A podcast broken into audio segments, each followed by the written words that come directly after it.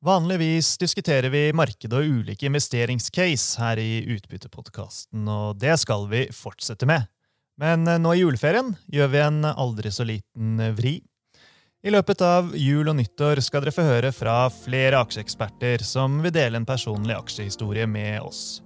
Du vil få høre om både investeringstabber og suksessfulle trades, og forhåpentligvis vil du som lytter ikke bare sitte igjen med en god historie, men også noen relevante poenger som kan komme til nytte når du gjør dine egne investeringer. Og I denne episoden er det Thomas Nilsen som skal dele historier med oss.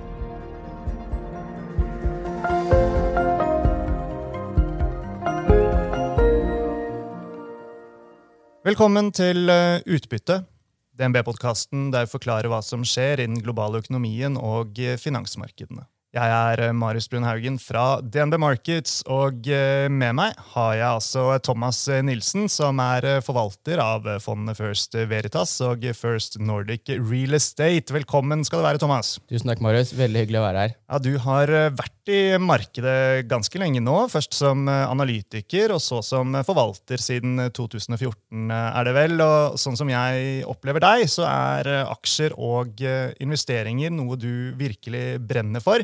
Så den praten her den eh, har jeg gledet meg til eh, lenge. Er du klar til å dele aksjehistorier? Ja, nå er jeg i confession room, altså, så dette her blir eh, godt å få letta hjertet litt. Ja, Bra. Det hadde vært dumt hvis du ikke var det. Da hadde det blitt en kort episode.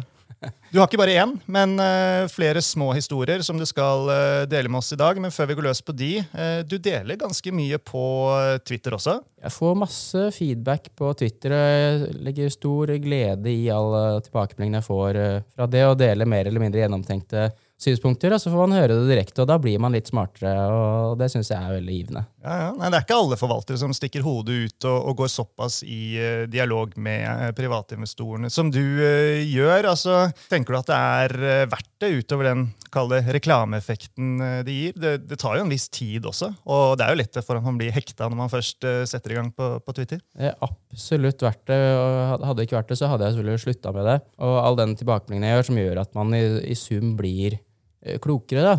Det, det ville jeg ikke vært foruten, og det tror jeg at fondet og, og, soliditeten blir bedre av. Og det å kunne ha den dialogen med så mange som ofte vil mene noe enten med deg eller mot deg, det, det blir man smartere av. Så tusen takk til alle som, eh, som, bidrar. Ok, La oss gå løs på uh, historiene. og La oss uh, starte med en historie for folk flest. Det er jo et populært uttrykk, i hvert fall blant politikerne om dagen. akkurat som aksjefolk flest, så har du tidligere investert privat i Norwegian. Thomas, fortell. Ja, dette var et tungt øyeblikk på mange måter. Og, og det er jo litt sånn det ene fondet jeg forvalter også er bygd opp, det er litt gjennom egne feil jeg har gjort gjort, og, Norwegian var definitivt eh, en av de. Jeg tenkte folk skal fly mer, og Norwegian har de, den nyeste flyflåten. Dette må være bra. Eh, etter å ha kjøpt eh, en ganske god posisjon aksjer til meg i været, så, så kom den ene etter den andre dårlige nyheten. Når, når var dette her? Det må ha vært, Jeg tror det kan ha vært 2016, kanskje.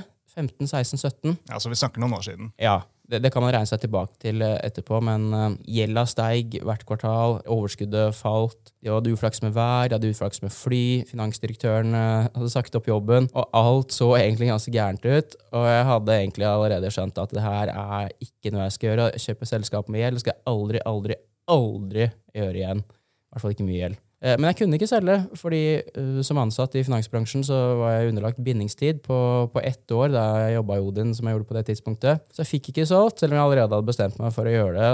Og før bindingstida mi gikk ut, så hadde jeg bare så usannsynlig flaks som ikke fortjente å ha, nemlig at IAG kom på banen og ville kjøpe opp selskapet. Eh, så umiddelbart når det hadde gått et år, så spylte jeg ut alle aksjene mine og gikk røftlig i null, og det hadde jeg ikke fortjent, så det ble en veldig veldig billig lærepenge, og det har tatt meg videre. og Den dag i dag så ser vi alt fra, fra Ice Group eh, til andre som ser at det å ha mye gjeld, det er høy risiko. Så. Reddet av uh, gongongen. altså Vi skal passe oss for å backtrade for mye her, altså, men, men tenk hvis Bjørn Kjos hadde solgt seg ut etter eh, budet fra AEG. Om, om, det i det hele tatt hadde vært mulig, da. Men, eh, men nok om det. Eh, viktigste poenget her er vel det du kanskje allerede har sagt. Altså aksjer med høy gjeld. Der skal man holde tunga rett i munnen og, og være klar over risikoen eh, man tar. Thomas. Og det reflekteres vel kanskje i fondene som du forvalter i dag også? I aller høyeste grad. Neste historie, eh, det er Jeg hørte ikke aksjen. Da snakker vi om Demant. Dette er dansker som selger høreapparater. Ja, det var jo, og du liker ofte når du skal fortelle om dine feil, at dette var noe som skjedde for lenge siden, og dette er lært av at det var 15 år siden, og nå er alt good. Men dette er ikke så innmari lenge siden det skjedde, da, for å ha sagt det. Og det var rett og slett en modellfeil som gjorde at jeg kjøpte aksjer. En, en, av de minste posisjonene i fondene, men det er et ganske konsentrert fond, så var likevel en god del eh, penger det var snakk om. Eh, like etter jeg kjøpte aksjene, så kom selskapet med en kvartalsoppdatering som ble veldig godt mottatt, og aksjekursen gikk opp med drøyt 10 eh, i løpet av noen dager. Etter å ha brukt litt mer tid på tallene, så, så skjønte jeg modellen at her var det et eller annet som ikke stemte det, det, så ut som veksten var høyere enn den egentlig skulle være. Og Da viste det seg at dette er et selskap som rapporterer tall halvårlig. Og jeg hadde lagt om modellen like før dette her, og da hadde da ikke den hensyntatt den halvårlige rapporteringen, så den trodde da det var halvparten så mange perioder som jeg baserte veksten på. Og med en gang jeg fant det ut, så, så sa jeg modellen at det selskapet skal ikke være i fondet, så da var det bare å trekke i fallskjermen og, og få de aksjene ut så fort som mulig. Og vi var veldig heldige, og dette er ikke noe jeg er stolt av i det hele tatt. Men nok en gang så var det en tabbe som endte i flaks. Men uh, er man dyktig, så har man også flaks. Er det ikke et eller annet sånt man sier? Jeg, jeg, jeg vet ikke. Det, det er noe man sier, da. Så.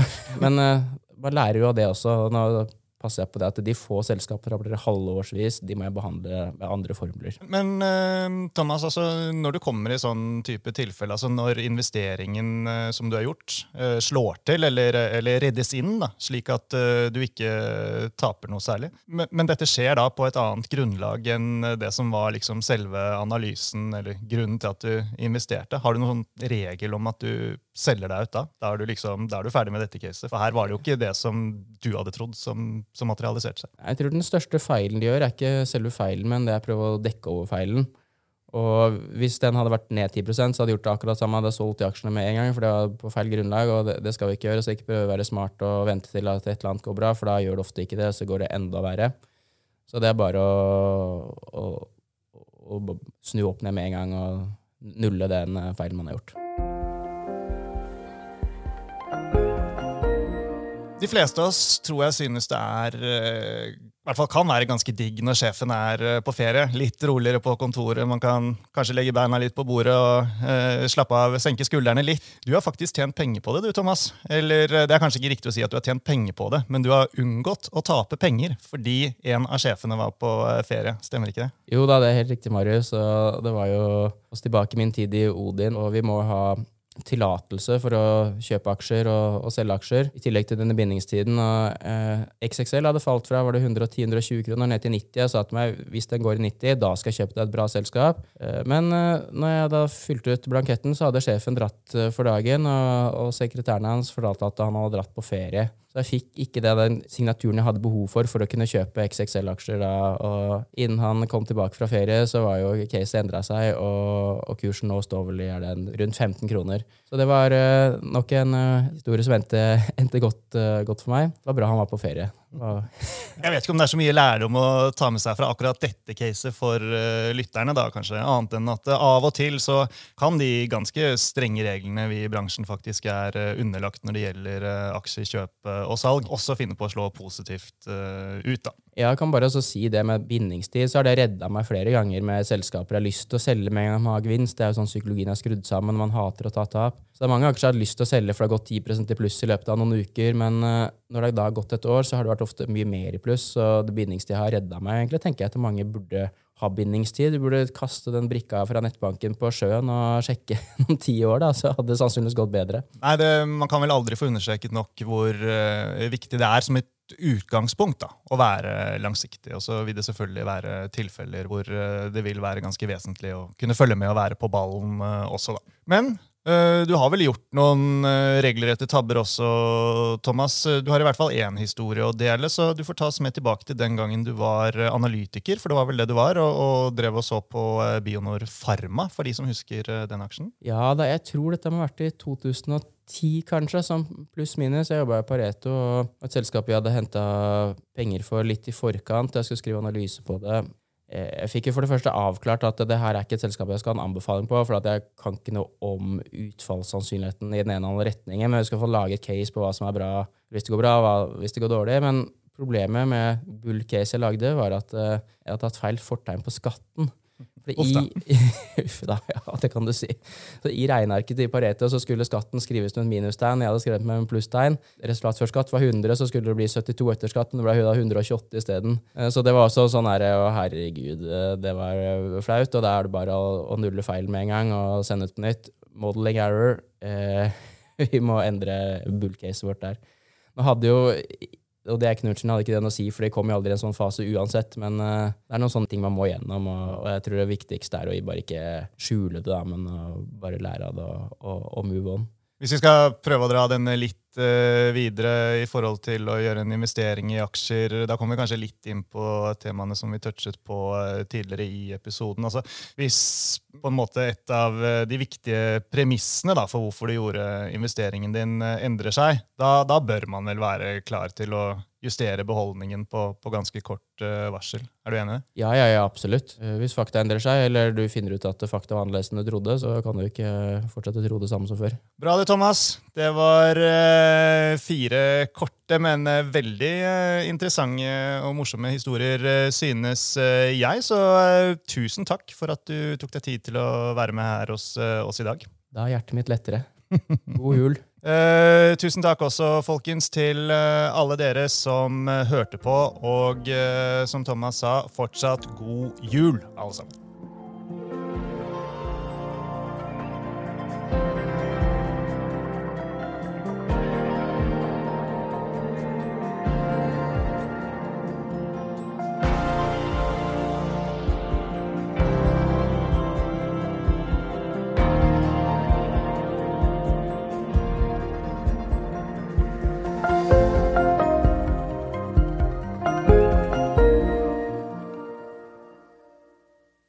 Denne podkasten og dets innhold skal anses som markedsføringsmateriell fra DNB og må ikke oppfattes som en investeringsanbefaling eller som investeringsanalyse.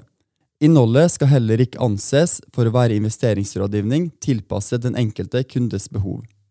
Informasjonen som gis i podkasten er kun ment som generell spareveiledning og er ikke ment å utgjøre juridisk, finansiell, kommersiell, skattemessig eller regnskapsmessig rådgivning. DNB tar intet ansvar for direkte eller indirekte tap eller kostnader som måtte oppstå ved bruk av informasjon i denne podkasten. For mer informasjon og full disclaimer, vennligst se vår webside dnb.no – disclaimer.